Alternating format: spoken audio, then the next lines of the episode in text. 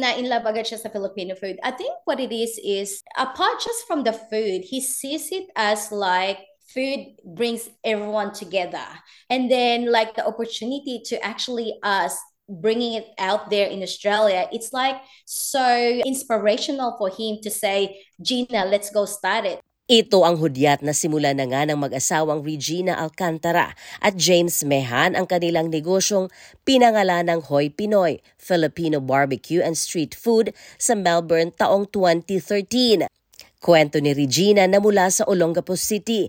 Magnobyo pa lang sila ng kanyang asawang chef na si James, gusto na nito ang pagkaing Pinoy. being Filipino, he's always been welcome to have dinner with us. And then um, from then on, pero po, right from the start, gusto niya nang maging chef. So, gusto niya na mag-chef. So, nag, um, after ng year 10, nag, nag-apprentice chef siya.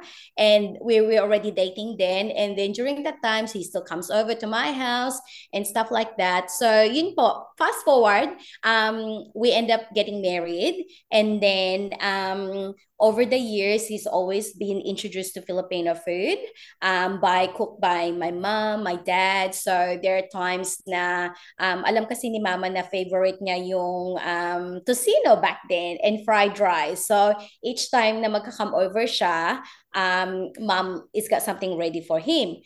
At dahil gustong ipakilala ni Regina ang kanyang pinagmulan, dinala niya ang Australianong asawa sa Pilipinas. I want to introduce him to some relatives of Philippines. I want to show him what Philippines is all about. We dine out. You know how it is pag mamamasyal ka sa Philippines, you try everything. so we ate everywhere. Um, he actually said, you know what, Gina?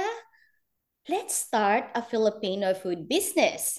And then so we just been doing like research, we're doing R&Ds, obviously in a small kind of like um, small scale because we, we don't know how it was going to go. So um, we finally launched Hoi Pinoy 2013.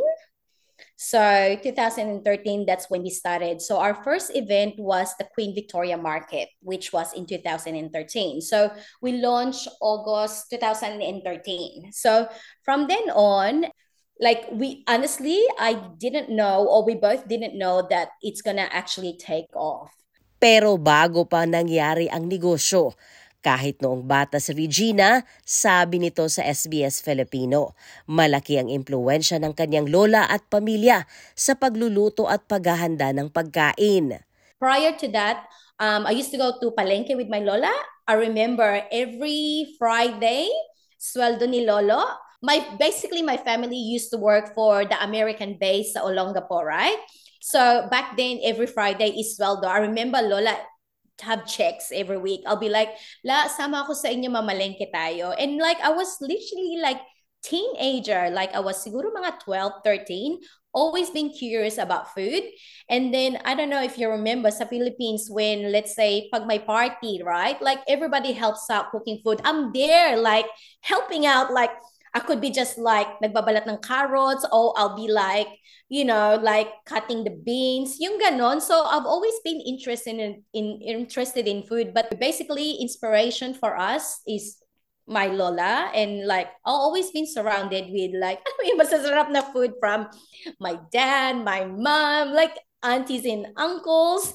When I say surrounded with good food, it's like something that I don't know, I enjoy. It's like even though it's the most simplest food, it's just like you appreciate what it is. So that's Mula 2023, patuloy na lumaki ang kanilang negosyong pagkain na tatak Pinoy. Umabot na din sila sa New Zealand.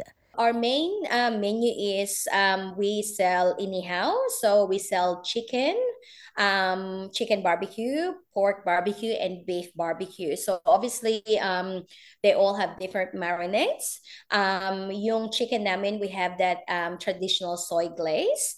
Um, yung pork namin, pork belly is uh, pork belly um, with banana ketchup glaze. So, and then um, our beef is the bistek Tagalog glaze. So we make everything in-house um, make everything from scratch. Even our banana ketchup glaze, we make it using like from scratch. 300 to a thousand kilos. Yeah, dep- depend. It all depends on how long the event is, um, how many hours are the trading hours. Mm-hmm. from 2013, we actually had events after events after events companies are actually reaching reaching us to us saying oh we want you guys in our event. Um, could you please join us? Um, we started off just in melbourne and then from melbourne um, we've had people reaching out from sydney. We had people reaching out from brisbane and then after that like people from new zealand reaching out Sa katunayan, buong pasasalamat na sambit ni Regina, umabot na sa milyon ang bilang ng barbecue sticks na kanilang ino-order para sa negosyo. Nung unang setup namin sa Queen Victoria Market, yung barbecuehan namin, I think we only had anim to start with, yung barbecuehan na. So yung barbecuehan, barbecuehan namin is anim lang siya. In Australia, I think at the moment we have over 70 of those now.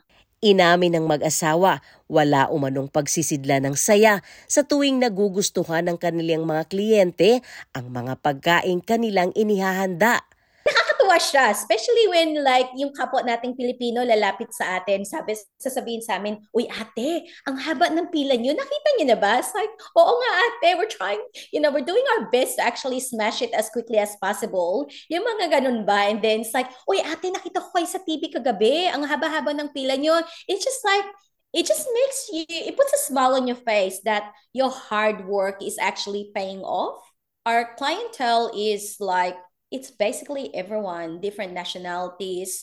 You see them line up, they appreciate our food. And it's not just that as well. We actually have regular customers as well that not just like after they've tried our food, they literally come back Ibinahagi din ito na nakita nila ang dahilan kung bakit patok sa mga customer ang kanilang pagkain. Um, customers can see their food cooked in front of them they could smell it from far away. So for me, like even for me, if I'm going out or I'm going to a market, I want my food to be cooked in front of me. I don't want the food that stays on the Marie getting served to me and then I don't know how long it's been there. But for me, it's all about the freshness of the product and it's all about they can see, they can smell. Laking tulong din umano sa kanilang negosyo ang mga multicultural events tulad na lang ng pagdiriwang ng Lunar New Year yung mga Chinese New Year, multicultural events like that, um, nakatulong sila from us is um, we're not just capturing our fellow Filipinos, right? Like with those events, obviously different nationalities come in. For example, yung Luna, Mar- Luna Market, yung Chinese New Year, uh, majority that comes is um, like traditional, like how do you say it? Like uh, mga Chinese na they don't normally go to events. Like they they see it as a celebration. I guess they could literally see similarities yung sa yung sa food natin tsaka sa food nila. So um they come and enjoy our food pretty much. So I guess we're widening our um, exposure n- not just to the young ones but to the older crowd as well chinese new year um, i see a lot of like um, aunties and lola and lola which comes along with the young ones yeah Sa ngayon, hindi lang ang pamilya ni Regina ang natutulungan, pati mga kababayang Pilipino at ibang lahi. Yeah, I employ a lot of Filipinos. Um, and then I employ different nationalities as well. Basically, um, depending on where we are, syempre nakakatuwa. But then it's along the way, it, it wasn't it wasn't an easy road for us to get there. At sa lahat ng biyayang ito, nagpapasalamat ang buong pamilya ni Regina dahil sa suportang kanilang natatanggap isa pa sa ikinatutuwa ng pamilyang Mehan, marami umano ang na-inspire ng kanilang negosyo. You know what? I guess we inspired a lot of people as well because since we started, there's so many small um, Filipino barbecue businesses that starts started. So, um, you know, it's a good thing that, you know, I'm inspiring people. Isa nga sa mga na-inspire ng negosyo ng Hoy Pinoy, ang pamilya ni May at Richard Rodillas dito sa Sydney. Tsaka malaking inspirasyon din po yung sa noodle market sa ano sa city po. Kasi di ba mayroon po nung Pinoy din na nagbebenta po ng barbecue. Opo, opo yung Hoy Pinoy. Opo, eh sabi ko, yun nga, gusto rin namin magbenta ng, ng skewers nga po. Kwento ni May na isa ding nurse at business-minded. Nang makarating sila sa Australia, namimiss nila ang pagkaing Pinoy. Kasi po napansin namin, pagdating ni Mr. lalo na nung 2016 na kulang na kulang po yung pagkaing Pilipino dito. Kumbaga parang walang masyadong nagre-represent ng pagkain Pilipino. So kaya po namin naisipan na mag-business. Sila May at Richard ay naimpluwensya na din ng kanilang pamilya na magnegosyo hanggang sa nasimulan nila ang negosyo sa Saudi Arabia noong sila ay nagtatrabaho. Um, actually po kasi talaga yung sa father side, yung lola ko, may restaurant sa Malate, Manila dati. So I grew up sa restaurant. Tapos yung uh, iba, iba-ibang pagkain, sa tuwing lunch, limang klase ng ulam, ganyan po. Tapos merienda, you can choose anong gusto mong pagkain. Tapos po, um, lumipat na kami sa Malabon. Then, actually, I think around 10 years old po, nagbebenta ako ng yema sa classroom. sa classroom. Then, nung college po, nauso yung mga CD burn, MP3s. So, nag-ano po ako, uh, for 100 pesos, 18 songs, magpipili ka ng sa song list ko. So, yun po. Tapos, then, nung nagkakalala kami ni Richard sa Saudi, nagbenta po kami ng mga watch. So parang lagi ata po at hinahabol talaga ng business. Tsaka ang first choice ko po talaga is business talaga nung, nag, nung mag-aaral dapat ng college. Inasal at barbecue din ang napiling negosyo ng mag-asawa dahil maliban sa na-inspire ng kapwa mga Pinoy, mahilig din daw ang kanilang pamilya dito eh mahilig din po ako sa barbecue. Pag wala kaming ulam sa Pilipinas, barbecue. Punta ka lang sa kanto, bili kang barbecue. So, yun po, yun yung talagang naisipan namin na business, barbecue.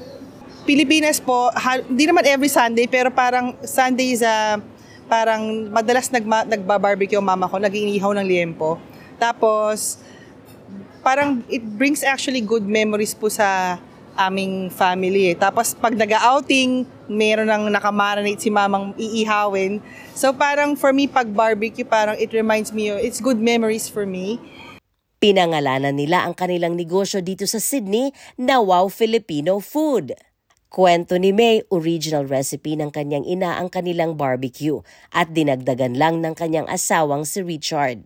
Sa mama niya talaga yung ano din, na yun nga, yung pagmamarinate din. So, Yung recipe. oo, recipe marinate ako. So, ang inano ko lang, parang dinagdagan ko, ano, nag-add ako ng ano, like, bukod sa marinate kasi meron pa sang secret sauce eh.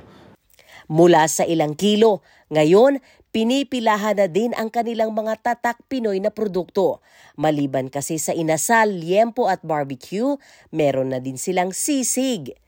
O 10 kilos, o mga ganun lang. Pang pork belly. Oo, ngayon hindi na eh, parang box-box na yung ano eh. So ilang kilo yung box na yon? 24 to 24 Depende. kilos sa isang box. So, Por- pero pork belly lang po yan. Pork ha? Hindi belly pa lang yun po yung chicken, hindi pa yun yung... sa Bali sa, sa 24. sa pork sa pork skewers po, siguro mga 30 to 40 kilos in a week. Tapos ang chicken, mga mga 20 kilos po siguro per week. Mga ganun na po. Nakapwesto na sila sa Chinatown sa Burwood dito sa Sydney. Kaya laking pasasalamat nila dahil sa dagsa na ang mga tao. Ikinatutuwa din ng mag-asawang Rodillas ang mga panahon ng pagdiriwang tulad ng Lunar New Year. Dahil patok na ang kanilang produkto kahit hindi mga Pilipino ang kanilang mga kliyente. I'm very proud po na to represent yung pagkain Pinoy dito sa Burwood Chinatown kasi so far tayo lang yung pagkain Pilipino dito. Um, actually, di po ganun kadali ang makapasok dito kasi syempre iba-ibang lahi po dito. Syempre, territory nila. So, talagang noong una talaga duma, dumaan kami sa butas ng karayom kasi nga eh syempre po, alam niyo na, barbecue yan, talagang gusto ng mga tao. Very happy po, very happy na you know, we get to represent uh, Filipino barbecue, Filipino food here in ano, Burwood, Chinatown. Maliban sa kita, gustong ibandera ng mga Pinoy na negosyante ang panlasang Pilipino dito sa Australia na tinaguri ang pangalawang tahanan ng mga ito. Sheila Joy Labrador para sa SBS Filipino.